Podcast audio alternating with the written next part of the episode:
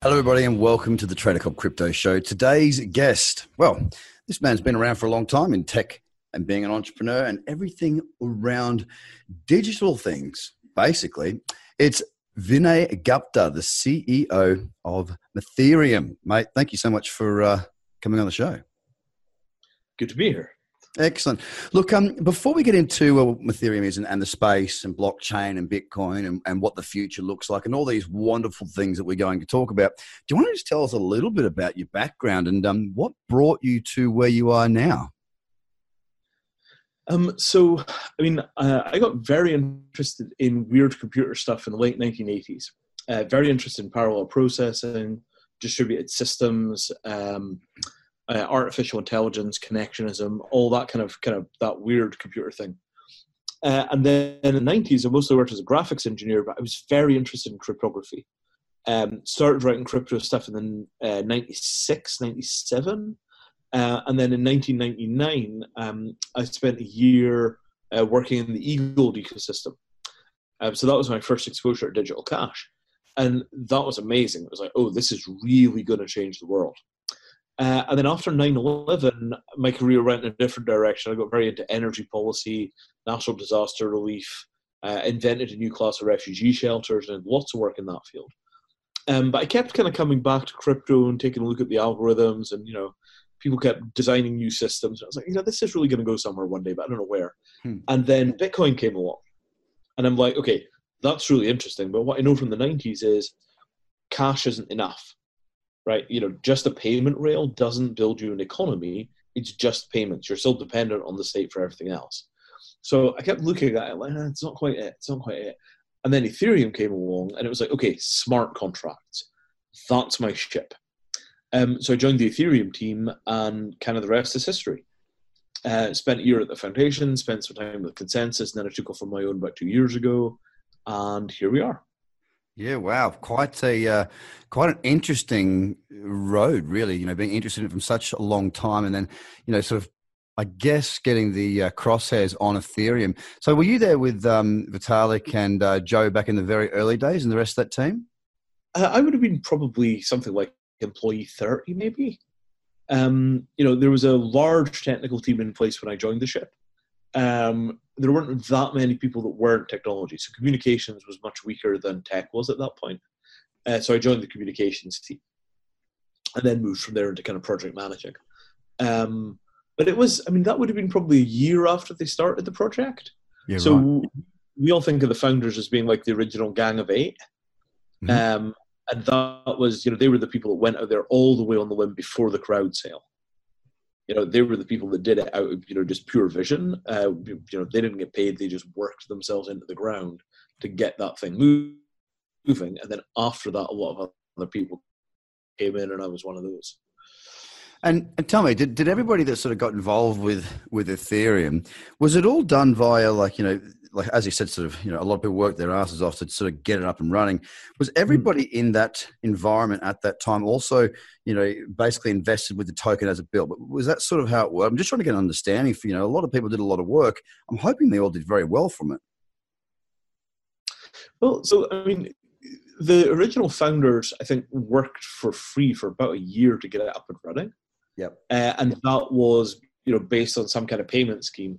Once it was up and running uh, it ran very much like a conventional company mm. right? I mean you got your salary paid in fiat uh, and they had something that looked like a stock options pool which was how you could buy ether essentially at pre-sale prices if you wanted to. Uh, and a lot of people bought into that and a lot of people did quite nicely from it. Um, I was much more cautious about the regulatory stuff than many other people in the team were. Yep. So took a kind of different strategy around all of that. But that concern about regulation and how the regulators worked and the legals behind these things is kind of what took me into the space that became Mattereum. Like I would never have thought that hard about the law if I hadn't been trying to figure out exactly what the securities regulation stance was around Ether that was what started me asking the questions of like, so what is it regulators really do anyway? And you know, what mm. how does the law really interface with smart contracts? All that stuff I would never have given real focus to if I hadn't gone through the Ethereum round and had to answer those questions to my own satisfaction in the early days. Yeah, it's like I mean, when when people think of crypto, blockchain, that sort of thing, most people will uh, will think about Bitcoin. They'll then be thinking about Ethereum. That, that's typically how it goes. I mean, and most people's you know concept is quite straightforward, which is Bitcoin's currency, Ethereum is something else. that's really what a lot of people think. I mean, how many different faces has this space got? Well, I mean, so I started watching Bitcoin probably 2011 or 2012, and in those days, you know, Bitcoiners were hardcore non-state libertarians. Yeah. Right. It was global. It was outside of the state. It was a revolution. It was a new way of doing things, and you know, there was a real sense that it was separatism. Right. We are going to set up our libertarian microeconomy, and it's going to run on this free market currency, and the rest of you can sod off and that kind of isolationist, we're going to do it our way phase of Bitcoin didn't last that long. There was a year or two when that was the dominant narrative. Then you began to see the people who were like, hey, you know, I work in financial services and I think that we could use this for something, maybe remittances or, you know, so there was a kind of financial wave. And then after the financial wave, there were actual bankers. And then there were all the folks that figured out that, you know, if Bitcoin went up, they were going to get rich. Hmm. And they started pushing super hard for mass public adoption. You get the Bitcoin maximalists. Then you know you get the kind of shitcoiner phase where it's all you know seven thousand coins, all of which are complaining they're going to be the new Bitcoin. um, and then there's a kind of long pause, and then you start getting real technical innovation, and that's Ethereum and it's EOS and it's all of these accelerated, you know, fast platforms, scalable blockchains. Uh, it's all the new smart contract platforms. You, know, you begin to see a real sort of breakout. Um, but to me, it looks like the basic ideology of the field changes like every six months or a year. You're suddenly confronting a whole bunch of new people that have a completely different idea about what it all means. It's continually uh, changing, isn't it? Really, it's continually changing because it's continually growing, mm. and the, the mood changes really radically. Like, you know, there was a probably a more or less a solid year where the ether price continued to go up. Yep. And while the Ether price continued to go up, nearly everybody in the Ethereum community had made money on Ether. So there was a sort of universal benevolence that went around in the Ethereum community. All these folks are just like, oh yeah, we're you know we're all in it together. You know we've we've faced the hardship and here we are. Da, da, da, da. And because the general vibe was that, that anybody in the Ethereum space was making money from Ethereum. Now, having seen such a sharp drop in the price, um, most of the people in the Ethereum space have lost money on Ethereum. Mm. Right? I mean, you know, if if the thing has dropped in value by thirty percent or sixty percent or ninety percent, most of the people involved will have bought high and sold low, or bought high and, and are now holding. Yep. And that situation completely changes how the space operates, because instead of the average person getting rich, the average person has put a bunch of money into it and hasn't gone anywhere. And so there's this very tone um, relative to when it was a slow growth upwards. You know, it's like the, the people that are trading this stuff now are just like, okay, you can lose money doing this, and we have done. And that I think is a bit of a double-edged sword, right? Mm. Um, because the realism that comes with people seeing losses and taking losses is also what prevents future rounds of hysteria and focuses people's mind on actually building stuff. But at the same time, there's a loss of emotional energy because when a lot of the people that were involved in something have lost money doing it, it begins to look less like an investment, more like a bad hobby. Um, and that's the razor edge that we slide down on all of these technologies because people are very obsessed with price for very obvious reasons, often to the detriment of technical development. Absolutely. I mean, I think we saw a lot of that last year in 2018. We, you know, we saw the hysteria through uh, October, November, December with the ICOs, and even somewhat in January, and even sometime in February as well. Now, a lot of money was raised. I mean, billions was raised uh, from yeah. crowdsourcing effectively, and you know, oh, then yeah. all of a sudden it came to, you know, we're going to do this, we're going to do that, we're going to change the world, blah blah blah. Um, and, and the first thing is, well, if you haven't got a runway, i.e., if you haven't got capital, your runway shortens, and the wonderful ideas you had disappear. What, what really fascinated me is that how many businesses or how many cryptos um, held onto their Ethereum the whole way through. It, it, it, just sort of beggars belief. I know, I know a number of projects did not, and they've you know they've got large cash reserves. So during this bear market, those are the companies that are sitting back going, Well, we're building. We've got we've got work to do, man. Like we're not we're not we're not worried about the market going up or down because our product needs to be built, and we got out. We we hedged ourselves against the U.S. dollar or whatever it may be, and um yeah. and, and we looked after our money. That's what I think is interesting is the next round. Who's going to stick around? Who is in building mode now? Because whilst markets aren't going through their crazy cycles, it does give projects the ability to slow down, not pander to investors as much, and really focus on what they're trying to achieve. Hmm. I mean, the the crux of this, you know, fundamentally is that treasury management is hard. Mm-hmm. You know, um, if the price had gone the other way, then everybody that sold out fiat would be sitting there cursing themselves because they threw away three, you know, three quarters of the money they'd raised. If it goes the other way, then a different set of people get caught out. Um, you know, everything that involves this kind of exchange rate volatility is a zero sum game. You know, you, there's yeah, no way around. I, I, I, hear what you're saying there, but I mean, there's there's got to be some other metrics you put around that. I mean, look, if if let's say I've raised ten million dollars of Ethereum, okay, mm. now at the price of let's say fourteen hundred or thirteen hundred dollars, up around those highs, or or eight hundred, or the price doesn't really matter. Whatever price I've raised at, it's not that difficult to look at that and go, okay, well, do we have enough money? And how long is it going to take us to get to revenue?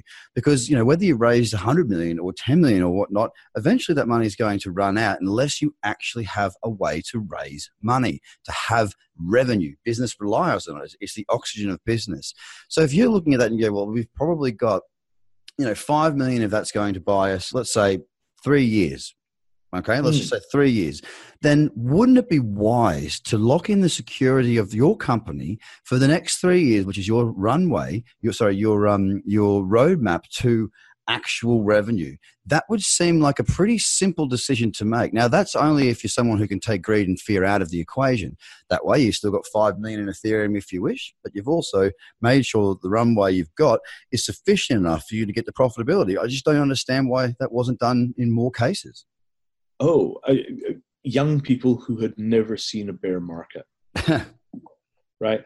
They entered the space. You know, they were surrounded by people that had made a thousand to one in Bitcoin, and then they'd made another thousand to one in the Ethereum pre-sale. Yep. And you know, all you heard was the numbers always go up and everything is great and crypto is a boom and it's going to be this way forever and this time it's different. Mm-hmm. And you know, all of that stuff. There was so much bad trading going on. Mm-hmm. You know, I don't know what's going to happen by the time the SEC finally sorts all this stuff out. But you know, there was so much genuinely dodgy stuff going on. So, mate, um, obviously we talked about the young people and the older people in the space through the trading cycle of 2017. Obviously, a lot of the a lot of the younger people sort of didn't see that there was a bit of mania going on. Were a bit of bit sort of I won't say the word sucked in, but um, for people that had been in markets, because a lot of older people also got trapped out in that very aggressive bull run as well because they just didn't know when to exit. So we've seen the market go shooting up, we've seen it come back down, and now we're back into that building stage. And I think it's a really positive thing for projects at the moment to be focusing on their vision and what it is they're trying to achieve. And while that's going on, of course, they're molding our future. So, what do you know about what you've seen thus far? As to what the future might look like with this insane technology coming into the fore now and actually being built and giving runways? Well, so I mean, I guess there's two ways of thinking about this, right? Um, the way that I normally think about the future is you go forward about 20 years, maybe at this point it's only 10 or 15, and you say, okay, what's inevitable, right? Uh, I don't think there's any reasonable doubt that 20 years from now, any manufactured object of any value at all will have some kind of unique digital identifier inside of it. And you'll use that for buying it, for selling it, for warrantying it. You might use it for lending it to somebody. Like, we're obviously going to bind the digital to our physical stuff. And the question then is okay, if that's where we're going to be in 20 years, then it's a question of what's the path like? How do we get there from here? So mm. that's one branch of way to think about the future. And the other way is to look at what's currently happening, because that stuff's already real, right? It's inevitably here, and then extrapolate forward from there.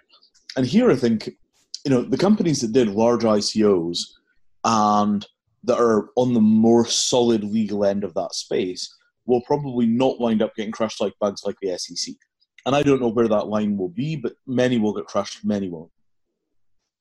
of the ones that don't, these things are now you know kind of the best funded long term research institutions in the world. Mm. They're basically like a network of Xerox PARCs because we no longer have academic tenure. The dot com game has been uh, has been optimized to the point where we're no longer doing really basic research. You know, there isn't that thing of just you know funding entities to do multi-year research projects. There's almost nothing other than the ICO space that does that anymore. So I'm quite enthusiastic about you know the prospects for firstly a bunch of amazing technologies coming out of the better end of the ICO market. And here I'm thinking of things like Status, for example, who I think are probably the best of that example. Uh, and then on the other hand, you know, the ongoing digitization of matter is such a fundamental trend, blockchain or not, that's going to get done.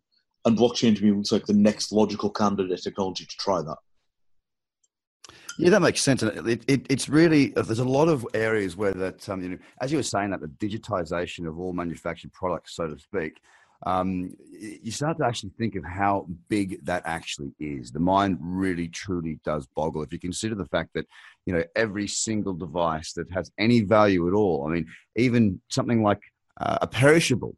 Um, right now, there's a lot of talk uh, in, in certain circles about, um, you know, the, the sending of uh, beef, let's say, Australian beef that wants to go to Japan and it stops through Indonesia on the way. Well, if the air conditioning or the refrigeration system shuts down, well, the people at one end on the Australian end are saying, well, we didn't do anything wrong. We packed it right. And the people on the other end are saying, well, it wasn't our fault because it, it went bad. Well, the shipping company in the middle, they're the ones that have obviously got to try and work out what happened. And it's very difficult to do that because they just, you know, gets to one port to the next and they just refreeze it. So all this yeah, sort of stuff requires these chips, uh, these sorts of information carrying and, um, you know, uh, devices that can send information back almost real time. It doesn't have to be exactly real time. So that's just one way of thinking. I mean, everything can be chipped, everything can give more information. Now, with that comes the whole big brother type thought. A lot of people thinking, well, gosh, they've got so much of information already. How much more do we want to give them? And look, I, I understand that. But when it comes to something that can help save people, in the sense of, you know, like the example I just gave, it save people from getting sick. Uh, it can offer hopefully more jobs because the margins are better, so therefore they can scale faster, so it employs more, so it gets more employment, and it can really help to track and monitor certain things in different parts of the world that allows us to be more connected and get ahead of disasters before they actually happen. I, I really can't see too many negatives when you look at how much the positives outweigh that. What are your thoughts on that, mate? Um, so here, you know, this basically comes down to cryptography. Mm. Um, having these very large scale information systems doesn't mean that everybody has to live in everybody else's pocket. Yes.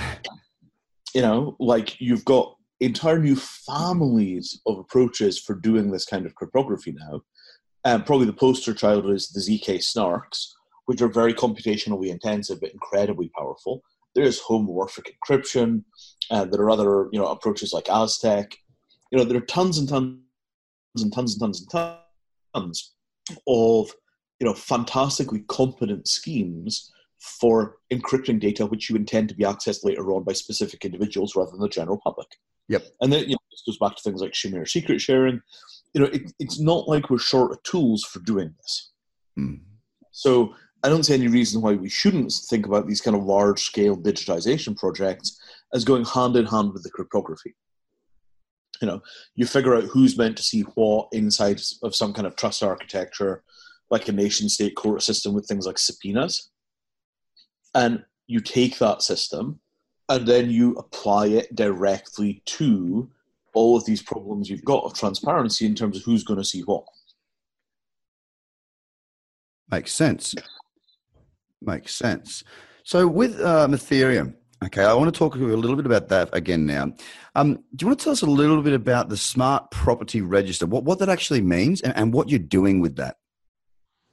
So, I mean, this is a pretty long standing project, right? Mm. If you want to be able to buy and sell physical goods using the blockchain, you need some way of getting the identity of the physical goods on chain, and you need some way of getting enough legal authority over the physical goods so that when you sell them, they stay sold mm-hmm. right? Um, and so that's a two part question.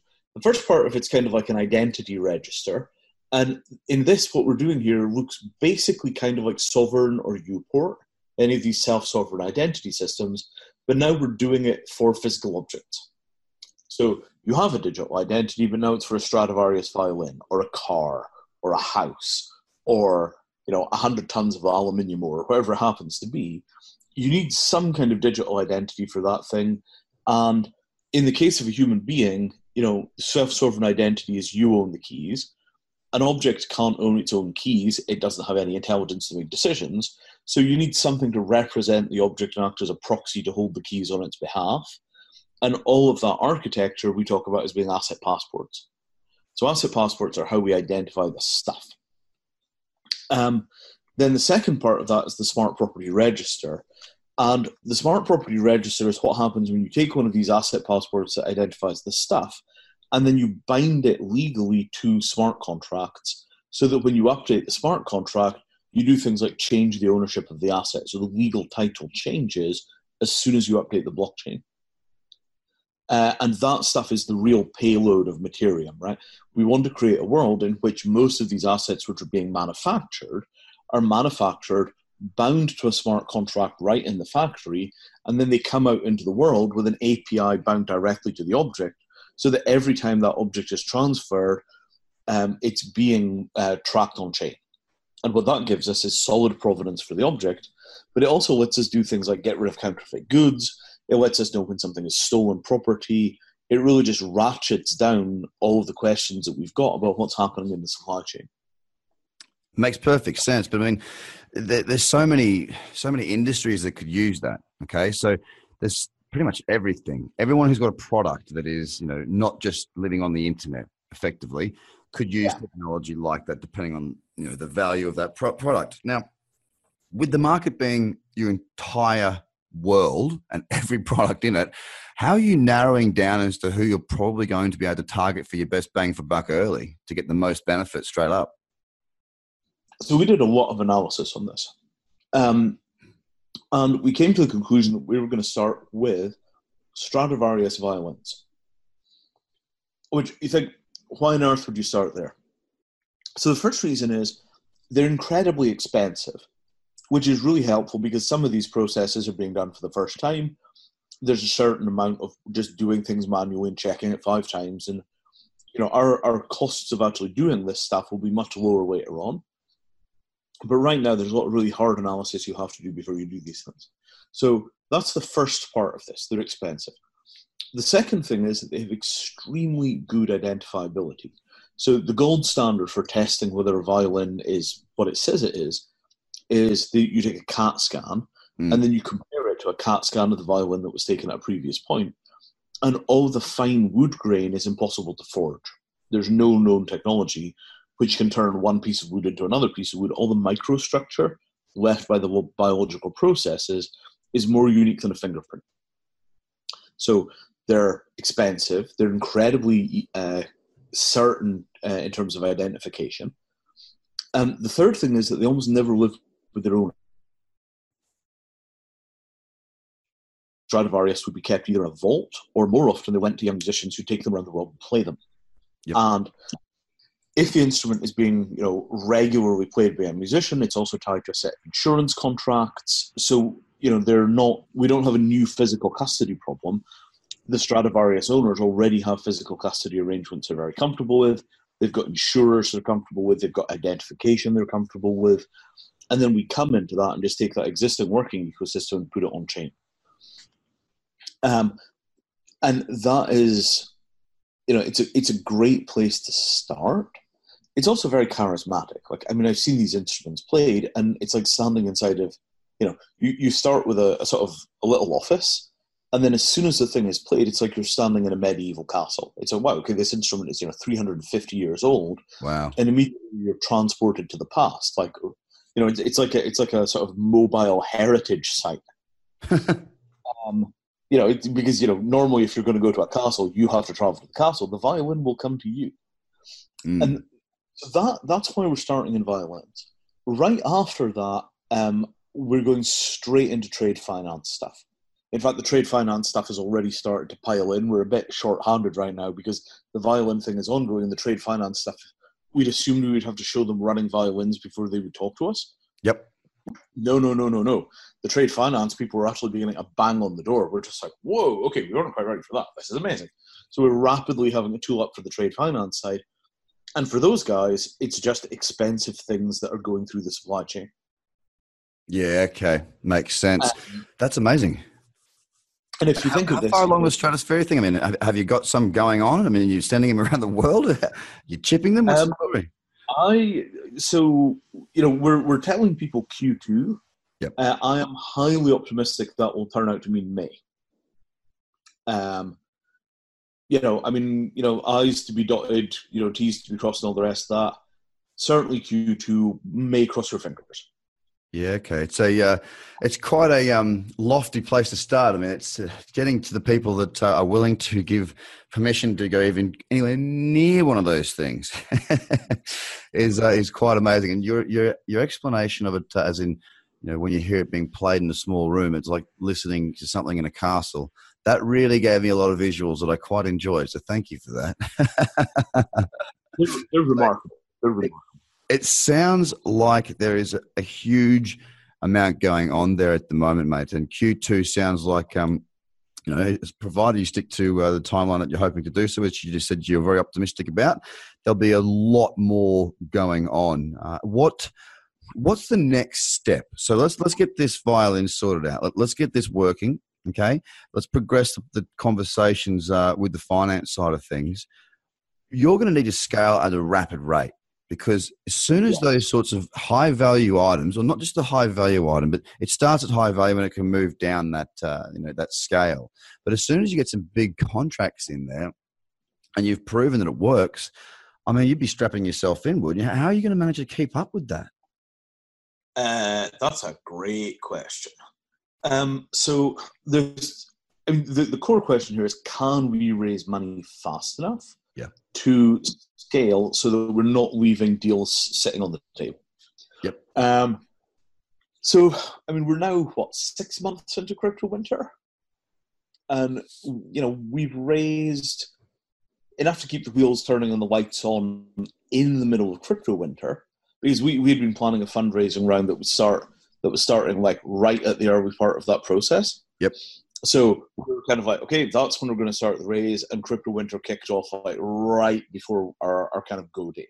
So we had the worst possible timing for starting the raise, and even under those conditions, we are doing all right. I mean, you know, one always would like to be doing better, but we're doing all right. Yep. Um, later rounds, you know, the back of the envelope is you want to do a Mattereum operation, like a subsidiary in about nine countries which will give you access to a very substantial chunk of the world's trade. Those are probably three to five person operations, largely dealing with regulatory. Plus, you need a technical team. You know, you begin to see this as quite a substantial company with the sort of, you know, medium sized dot com style burn rate. Mm-hmm. So we are going to be very dependent on, you know, good access to medium to large ticket VCs, and we're going to be, you know, sticking this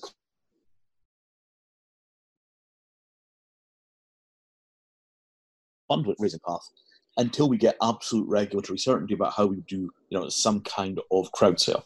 Now, I don't know that we're ever going to make it as far as a crowd sale, um, but we will certainly use token economics for large parts of the system as we build it out. Um, and you know, you can see how careful I'm having to hedge what I say here, because all of this stuff is extremely legally delicate. We have to wait on what the regulators, you know, give us a go ahead to do and we have to time it in such a way that we don't have any, you know, uh, we're not making any bets on future regulatory frameworks, right? So yeah. we need to be able to make it work inside of the standard VC ecosystem if we have to. If we get a better option than that from the regulators, we will enthusiastically embrace it. Which I think is all I can say about that. Fair enough. Always got to be careful, mate. There's uh, there's no doubt about that. So look, um, I guess the last thing to do is to just say thank you so much for your time today. It's um, it's been it's been a fascinating conversation going through um, the way you see the world with blockchain included, technology overlaying, obviously being the well, not overlaying, blockchain probably overlaying the technology that has already been built, and the way Mattereum has been uh, focused on on what their task is, which is truly a global business. I mean, the, the potential for what you guys are doing is just absolutely insane. And I wish you all the best of luck. You, you will have some issues, hopefully, with scaling as, as far as, you know, it's good to have an issue when you've got so much business you can't keep up. I wish you all the best going forward. Look forward to keeping an eye on what's going on. And if you could just tell us where everybody can find out more about the project and yourself, that'd be great. Cool. Um, so uh, the Mattereum website, um, M-A-T-T-E-R-E-U-M dot com, Mattereum.com. Uh, the best thing to read there is the light paper. So the light paper is about, I don't know, nine pages or something like that. It's not very long, but it gives you a really clear breakdown of all the components of the system and how they fit together and what we're actually doing. Uh, and me personally, uh, I'm on Twitter as Leashless. No worries at all. I've just worked out I've been saying it wrong the whole time. It's Mattereum, not Ethereum. Well, there you go. A little bit of egg on my face to end the interview. Thank you so much once again. Vinay Gupta, CEO of Mattereum. Thanks very much for your time. And everybody, have a fantastic day. Bye for now.